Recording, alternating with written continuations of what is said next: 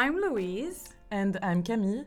Your hosts of the Feminist Book Chat Paris, a podcast that explores both feminist literature and feminist issues, both past and present.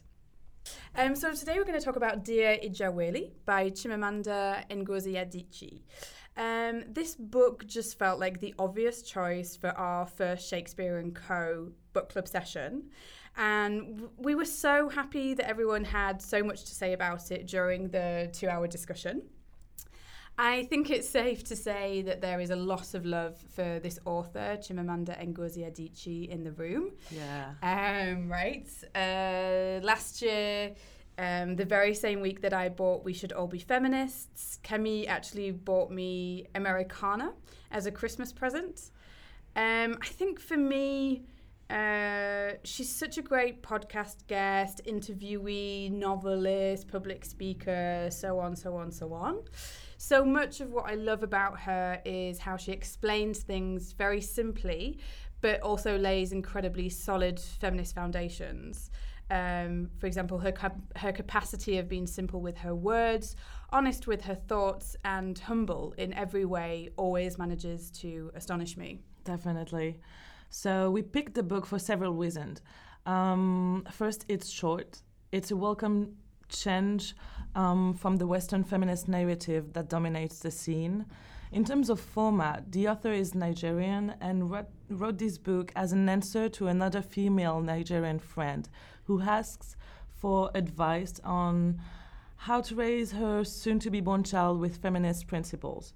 So it's short, it's clear, it's concise, and it makes an accessible introduction to the theme of to the theme of gender equality. Yeah. Because we're not interested, obviously, in those how to raise your children to be perfect uh, books. Uh, first, because kids aren't like an IKEA kit, there ain't no user manual. and also um, because most of them are all written by men. Yeah, Oh. indeed. Uh, men giving advice on motherhood. Oh well. So picking this book also helped establish where our book club members saw themselves on the feminist spectrum Mm-hmm. because the FBC insists on being as diverse as possible in all ways, which means our members come from everywhere in terms of country, education, background, identities, and so everyone has a different type of relationship to feminism, right? So having an, accessible book to open up a session at Shakespeare & Co. seemed more relevant in order to make everyone feel comfortable in speaking. Um, so whether they're gender studies, uh, master student, as well as new newbies to feminism, or members who identify with the Nigerian culture toward women, etc. Yeah, it was. I, th- I feel like everyone there very much related to something or everything in the book. Yeah, yeah, so definitely. I think, yeah, high five to us. um, okay, so if we go a little bit deeper and talk about some of the themes that. Um, come up in the book that resonated with us and that we ended up discussing uh, during the Shakespeare and Co. Uh, session. Um, I'm going to start. Uh, I'm going to start with uh, biology. So, for the book context, uh, this is the 11th suggestion out of 15 that Chimamanda has for her friend. Um, the top line message basically is that biology is often used to explain the privileges that men hold in society, the most common one being their physical superiority. Um, so, in the book, the author um, shares an example of this. Um, one of her friends, who is from the Igbo ethnic group of Nigeria, is married to a man from the Yoruba ethnic group of Nigeria.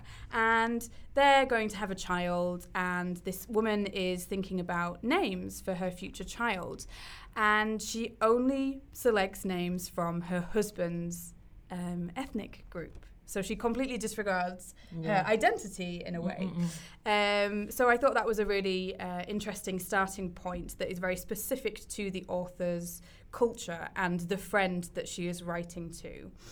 Um, I think you had. Uh, did you have something to say on that? Uh, probably right after. I Oh, okay, cool. Because otherwise, I could just like blabber on and on for ages. um, I think in terms of biology and the differences between male and female, uh, something that came immediately to my mind um, was this slut shaming of women. Yeah. Uh, when you consider that women still have to endure online abuse, media sexualization, and revenge porn, you know, simply for having a healthy sexual appetite or saying very clearly that they like sex.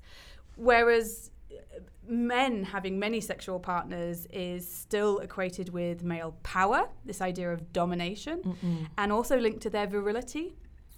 Whereas as a woman um, and as a young girl, I feel like it is hammered into us from a very early age that it is unladylike for a woman to display the same kind of attitude towards sex. And for me, that just introduces double standards, which on closer inspection are a social construct that we can absolutely do something about and change. Yeah, definitely. And actually, I feel like the biology and the f- physical capacity is Yeah. often used because it has been interiorized for a million years. Mm. So there's like women who endure and men who decide. And Oh, the yeah. old principle of vir- virility and being a man is about control, right? Yeah. That And- domination aspect. Exactly. Yeah, yeah. And so, where men control their lives, it is rooted in the collective mind that women endure. They endure the period, they endure pregnancy, emotions, and so on. Yeah, So, this whole passage makes makes more sense. absolutely. I think something else as well that um, to to keep talking about the biology is this idea that caregiving is considered a predo- predominantly female responsibility. Mm-mm. I would say throughout the world. I think that's you know something on a global kind of level that is relevant. Um, so actually, I had a quick look at uh, paternity leave in Mhm. Nigeria. It it doesn't actually exist for now. Oh. Yeah, and Wow. um, a, a recent, very recently, a bill requesting two weeks paid paternity leave was just rejected by the Nigerian Parliament. Um, according to the lawmakers, they rejected this bill because the men should be out trying to provide for the upkeep of the family rather than staying at home. Yeah, so that's not great, but it gets even better when you hear the argument of the men putting forward the bill, trying to get this bill passed. Um, their argument was no better person can support a newly born baby than the father, which will make the child more emotionally stable if the father stays close. Oh my god, that's exactly what I was saying about the emotion, like women enduring emotion while men are able to control it. Yeah, I just think in both those arguments there is a clear domination that the father is Yeah. the better parent Definitely. for whatever reason, and the woman is totally invisible. Mm-mm. So, as you say, she can endure the pregnancy and the pain of giving birth, fine. But when it comes to the emotional uh, well being of the child or the financial well being of the child, the apparently that, ho- that that just falls 100% on the father and the mother is not there. Which, wow, biology, that did not work out for women very well, apparently. Um, the the for women in the in in Nigeria, uh, it's the same as in as women in France. It's just been increased from three months to four months paid Mm-mm. maternity leave. But uh, yes, so that was my piece on biology. What about Um, language? Yes. Oh wow. So we we spoke about this a lot um, in the session, didn't we? Yeah, We spoke about her her tone of voice and her. And I feel like words. anyway, the language will be some key part of yes. any book we read. Yes, I agree because it's how you talk about feminism and how that's going to resonate with us as readers. Mhm. Um, yeah, Definitely. definitely. So, um, something that really impresses me about the author is her ability to express herself on the topic of feminism. Uh, several book club members noted during our session that the language she uses is obviously carefully considered, but it still packs a punch. Uh, many of us actually admitted to finding it a struggle to find the words or express ourselves as calmly as the author in challenging real life situations. So we actually got some time um, to to discuss our past reactions to situations where men had behaved inappropriately or tried to exert their power over us. basically it was a bit of a therapy session. So that felt good. It was really interesting also because you you could find out that you're not alone in having a hard time Yeah. justifying or just be like, how do I say who I am? Yeah, it's always nice to feel like it's not just me, Mm-mm. even though it's very sobering to think, oh God, it's all of us. We're all in this. And, and it's all about like evidence stuff that should be easy to say. I know, I know. um, but that are actually really hard. Anyway. really hard going. in real life. Um, so, throughout her manifesto, uh, the author keeps coming back to the importance of language. Uh, for example, in relation, you know, especially in relation to raising your child as a feminist. Um, so, on page 27 of the English version, she advises her friend to break down misogynistic behaviour instead of just labelling it as misogynistic, i.e., don't reduce sexist behaviour to jargon because if you do, then it won't help a young person fully understand why a certain behavior is not right, and therefore they won't know that they- it's something that they can address right away and call out. So I found that very powerful. And she also points out the importance of providing children with the correct language to talk about sex with their own parents or with other adults. Um, something I personally appreciated was the point she made about not shaming our daughters in regards to how they dress. So, if her clothes are considered too revealing by society standards, the solution is not to call her immoral or liken her to a sex worker. By doing so, you are A, suggesting that the way she dresses is directly linked to her morality, which is nonsense. And B, you're implying that sex work is something to be ashamed of. Now, I personally feel that this kind of talk has contributed to women around the world thinking they are responsible for being raped, which could not be further from the truth. Definitely. And also in this part, what I could underline is um, at some point, Chimamanda Adichie advises her friend on specific sentences. Uh, we tell our girls, like, um, oh, you deserve to get married. And, and so she points out that she points out that marriage should obviously be a desire for women Yeah. and not something she deserve or doesn't deserve. So it's all about the individual women's desire and it just highlights the fact that reality is shaped by our language and that therefore the language is political.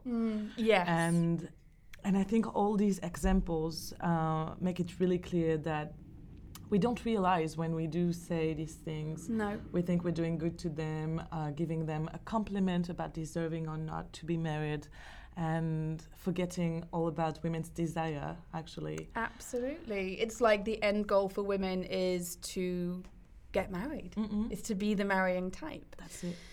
So yeah. Um I'm I'm this is my last point on language before I hand over to you, Camille.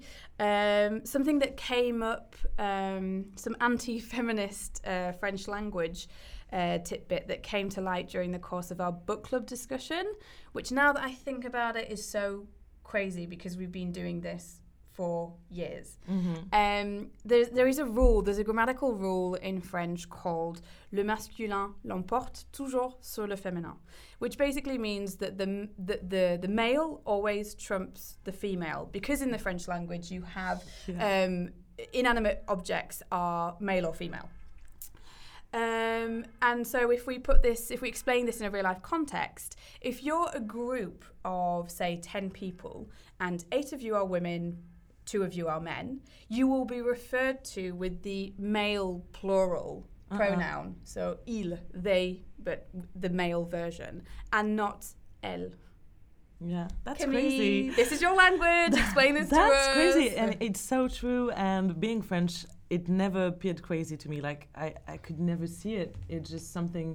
It just everything so we, we said before, internalized. It's so internalized. Uh, and also like s- not to justify that also English have, have, have bad points, but I realized a few weeks ago uh, that one word in English has kind of the same effect. Um, is like when you say you're straight, As in sexuality? as in sexuality. And Yeah. like I just at some point I was like, wait, straight? So like when you're straight, uh, it means it means so much. So like you're straight, you're following the line, you're going right in the right You're- direction. Yeah, like you're on the right path. Exactly. Yeah. And so I told my, my father was like, Oh my god, in English they say straight? Yeah. That's terrible. And I said, Oh, I never noticed before. Um, so I, I thought it was No, that's a really good point, language- and like that's also a revelation for me. In the same way that this this French grammatical rule uh, was a That's revelation. all terrible. It's like yeah, if you're not straight, then you're somehow deviant or Exactly. on the wrong path, totally it. Which is not nice. Happy to know now. Okay, so Um, what are you going to talk to us about? I'm gonna talk about um, a part she talks about about being in the shadow, like women stepping back, uh, underselling them. So at some point, the authors highlight the way women unconsciously reinforce stereotypes and gender inequality in raising a child. And when I say unconsciously, I mean that the behavior has become normal as time has made up our minds on the role dis- di- distribution, kind of. So she highly recommends her friend never to banish, um, never to to say wow Mm. um, when the dad turns up for a school run, when he babysits for their own child. Yeah, So and this is something that I have totally heard. Um, Totally heard and totally used myself Of in my group of, of friends course. who are mothers. You know, oh, is it the dad babysitting tonight? we all been there at okay, good, good, Yeah. not just me, but No. that I am not doing that anymore. Yeah, same. So, uh, translating from the French version, um, uh, the author says So let him do it. Restrain your perfectionism. Silence your socially conditioned sense of duty. If he, ta- if he tasks, if the task relates to the education of the child are equitably distributed, you will know it. You will know it because you will not have the slightest resentment. Because when equality is real, wanker does not exist. Yeah, that very much hit a nail on the head for me. Exactly. I, I mean, I, I, I don't have I don't have children, um, but just in in any relationship, it's a team. Mm-mm. It's teamwork, and you know, for, to be a woman doesn't mean that you should just be doing all the hoovering and the ironing all the time. You know, my boyfriend does his own ironing, that is his. And in terms of cooking, it's something that over the years, it tended to be more him who did mm-hmm. a lot of the cooking at home. And now it is much more equal. So there's absolutely nothing wrong in asking your partner for help to do something around the house or with the kids. Um, and just to recognize that that should be the norm that it's it's give and take Exactly. you know i think that's that's what i got out of it exactly. um so yeah again just another great example of her putting things Oh. in a context that are immediately understandable. Yeah. And I mean, how many times have we heard he's helping his wife so much? He even feeds the baby. This is so cute. I mean, ridiculous. How many times has a woman thanked her husband for helping raise the child? And how many times have we told ourselves these thoughts are ridiculous? I don't think enough. i agree Because I remember that these few lines spoke to everyone yeah as we talked about it uh, during the FBC session. yeah And this is once again a demonstration of the author's success in using sim- simple facts, simple words, and showing us how easy we fall into the trap of a binary constructed behavior. And it, so it's like, it's funny and exasperating at the same time because you read it, you realize, and you just feel like you were just born yesterday. And really, you're just really screwed by the system, right? yeah So it, just, feels like good to know, and then it's good how to did I know not know before? I know it's good to know. Then you kind of get a bit frustrated with yourself Yeah. for being in the system. Exactly. But then it's also very liberating to say, aha, now I know, and I'm really going to work on, you know, keeping myself in check and, Yeah. and, and not contributing to that system of like, this is the norm, let's all do this. Yep. exactly. So another exa- example of uh, women underselling themselves is about uh, you know this like very f- famous sentence behind every good man there's a woman in the shadow. So she talks about Theresa May, her husband, allowing her to have a career, and this whole position of like permission and power.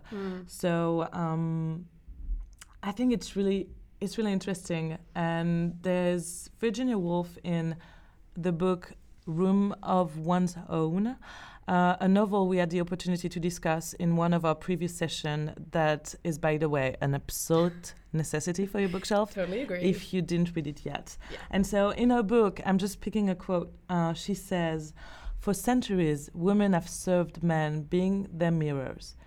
They possessed the magical and delicious power of reflecting an image of man twice its size. Mm. Um, I think this quote highlights Oh, wow. brightly how women have always been considered considered as the great power hidden behind a man, giving him the possibility to shine, while she makes sure everything else is managed, and that the shit is actually getting done. right.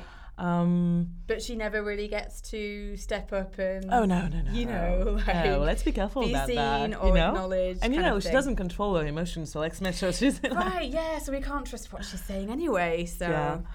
and and also about like the man allowing her al- allowing the woman to Mm. shine in society the word allow to do this allow her to do this is again it's like language subconsciously referen- Yeah. references referencing to power yeah.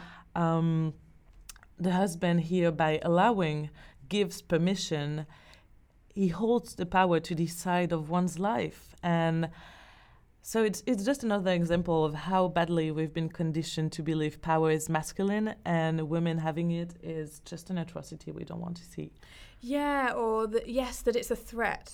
yeah It's exactly th- yeah, that it's a threat. so we'd, we'd better you keep her back Yeah, giving her some back. role but in the back. Definitely. Well, kind of like the biology thing. It's and, and tradition as well can be used like in that way as well. Of course. They're all used as weapons to keep women down or say, oh well, you can't do that because you Yeah. know biology. Hmm. Def- and after it's it's another example that actually can fit in the leg- language part is about addressing powerful women by their first name but you'd never do that with a guy so like Yeah. clear easy examples um, the president um, emmanuel macron that we will just call macron and her wife that everyone will just call brigitte same for the obama couple um, barack and michelle Mm. so it's also an example of con- unconscious and collective social sexism. Mm. So back at it, interneri- innerized cultural construction that makes it okay to happen this way. Yeah. It's like discrediting um, that could appear as like friendly or like yeah. it's okay, it's not bad. I'm not being mean by saying that. Yeah. And considering the importance of language, words in power positions, these details, as we could call them, uh, actually matter. Yeah, to, to just kind of uh, expand your point one step further, in the book, Chimamanda Ngozi Adichie talks about Twitter, people's twi- famous people's Twitter profiles, and she makes the comparison of Hillary and Bill Clinton. Yeah. So I think Hillary's uh, Twitter bio mentions first and foremost that she's a wife or a mother. It's like it's either wife, mother, da da, or mother, wife. Yeah. Whereas Bill Clinton's Twitter bio obviously doesn't have a reference to him being a father or a husband. Um, so again, that idea of women having to present themselves as domestic Mm-mm. to to to soften or to um, appear less threatening to men. Exactly. Yeah, that was something that's we it. So, um, and back to what he was saying to like proving the existence of feminism to people, you know, like Mm, proving some stuff and having a hard time to explain and justify your like choices. that, yeah, that toward calling it out and and the behavior. Yes. Yeah, I feel just like if men spoke about feminism, um, people would listen, and because they have a louder voice in the society. Mm-hmm. Yeah. And and if men wanted paternity leave, they'd get it. They, they would get it. Uh, yes. also. And so I got an example from Michel Foucault, who's a French philosopher who spent time and time uh, theorizing power and the complex relationship between power and knowledge. And he says very justly that speech is the place of power, and words do have a major impact. So when it comes to having to prove feminism necessity, as weird as it seems, it often appears very complicated because um, what word to choose, what argument to Mm. pick, and yeah. Where do you start? one because you easily lose all credit if you show any sign of doubt, or and second also because how difficult is it to put word on something that appears so evident? Yes, I think that resonates with me a lot um, because, and I think this is what we talked about, isn't it, in, in the book club session? Part of the frustration about expressing ourselves on this topic is that isn't it obvious? Mm. it, why do we have to explain it? Why do we have to fight for this? Whereas actually, you know, dear Ijeawele explains, demonstrates perfectly that we do. This is our this is our current day battle. This is what we have to do. We have to find the language. We have to find the words, and you know, I think uh, what you've just said, I, I, I am aware of uh, Michel Foucault, but I haven't uh, read uh, a, a lot of, of his stuff. Um, I think what he says is very um, on point. Uh, I would also say that an extra challenge, perhaps, for women is even having, finding that platform to speak, to Mhm. express of course, themselves. Of course. Um, you know, it's men in the past, uh, throughout history, who have had more access to education, more rights, etc., etc. So I thought that was something that. Um, I totally agree. I totally agree. And I think it's important to say that for women, it's another challenge to add up to the list. yes, And- definitely. And also um, the fact that there's definitely a fear from men of women of feminism and what they could say, do, and change because changing the established so- social order and bringing something indomitable, even by a strong inner masculinity, is something Mm. like it's big. It's just like moving stuff and Yeah. So, so it could appear as a challenge. Um, so that's it for this part. And there's actually a last part we would like to talk to you about. Uh, it's about the patronizing element of men who champion women. So, Right, because just sorry, just before you start, as you were saying like a couple of minutes ago, um, if men and and when men, because there are some feminist men there, Mhm. and you know when they speak or if they spoke up with you know good feminist language, then people would listen. But instead, I believe what you're going to talk about, what we have is this patronizing element of men. They're not getting up and speaking for us and with us.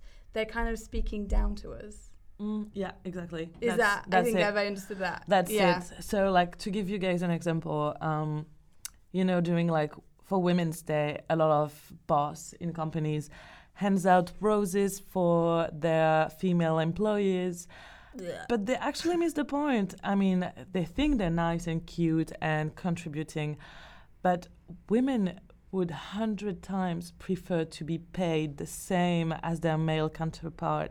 Actually, Yeah. I mean, I mean, it's as simple as that. not to sound bitchy, but this type of genuine looking action, um, it looks nice, but it really isn't. Because Yeah. by glorifying women this way, we just highlight our distinctive differences and we make them asset to deepen the role distribution and gender differences. So the point here is to underline that even if the law change and the woman's condition evolve on paper, the citizenship is always articulated on a kind of heterosexual unconscious, Mhm. And the structures and schemes of thoughts are always affiliated to the natural law, Yeah. and yet our norms remain super, super strong. Yeah. So, so here the message Chimamanda wants to give um, is that this is paternalistic to say women should be helped, celebrated, etc. Because all we want is to be treated as equal. And also, like when you go on manifestation, um, there's always some people who will highlight the fact that we're not here to celebrate women like for women's march and so we're here to fight we're here to change things and people need to understand that we don't go on the street just to just to celebrate the fact of being a woman, we're on we're in the street shouting because we want things to change. We want our situation to evolve, and we want it to be the last time we have to go on the street. Um, I know. I mean, we know it won't be the last time. so that I we have think to, yeah, but sometimes people don't good point. understand. Yeah. very good point. Very good distinction there. Yeah. So that's it, I think, for the, um, the deep dive discussion. yeah. kind of. I think we, we said the like discussion. big big parts and exactly. and key elements. Yes, Um, I would agree. So I think if we were going to, um, think if we were going to wrap it up, should we share like our Our key takeaways. our key takeaways? Yeah. Yeah. Um, is it okay if I go first?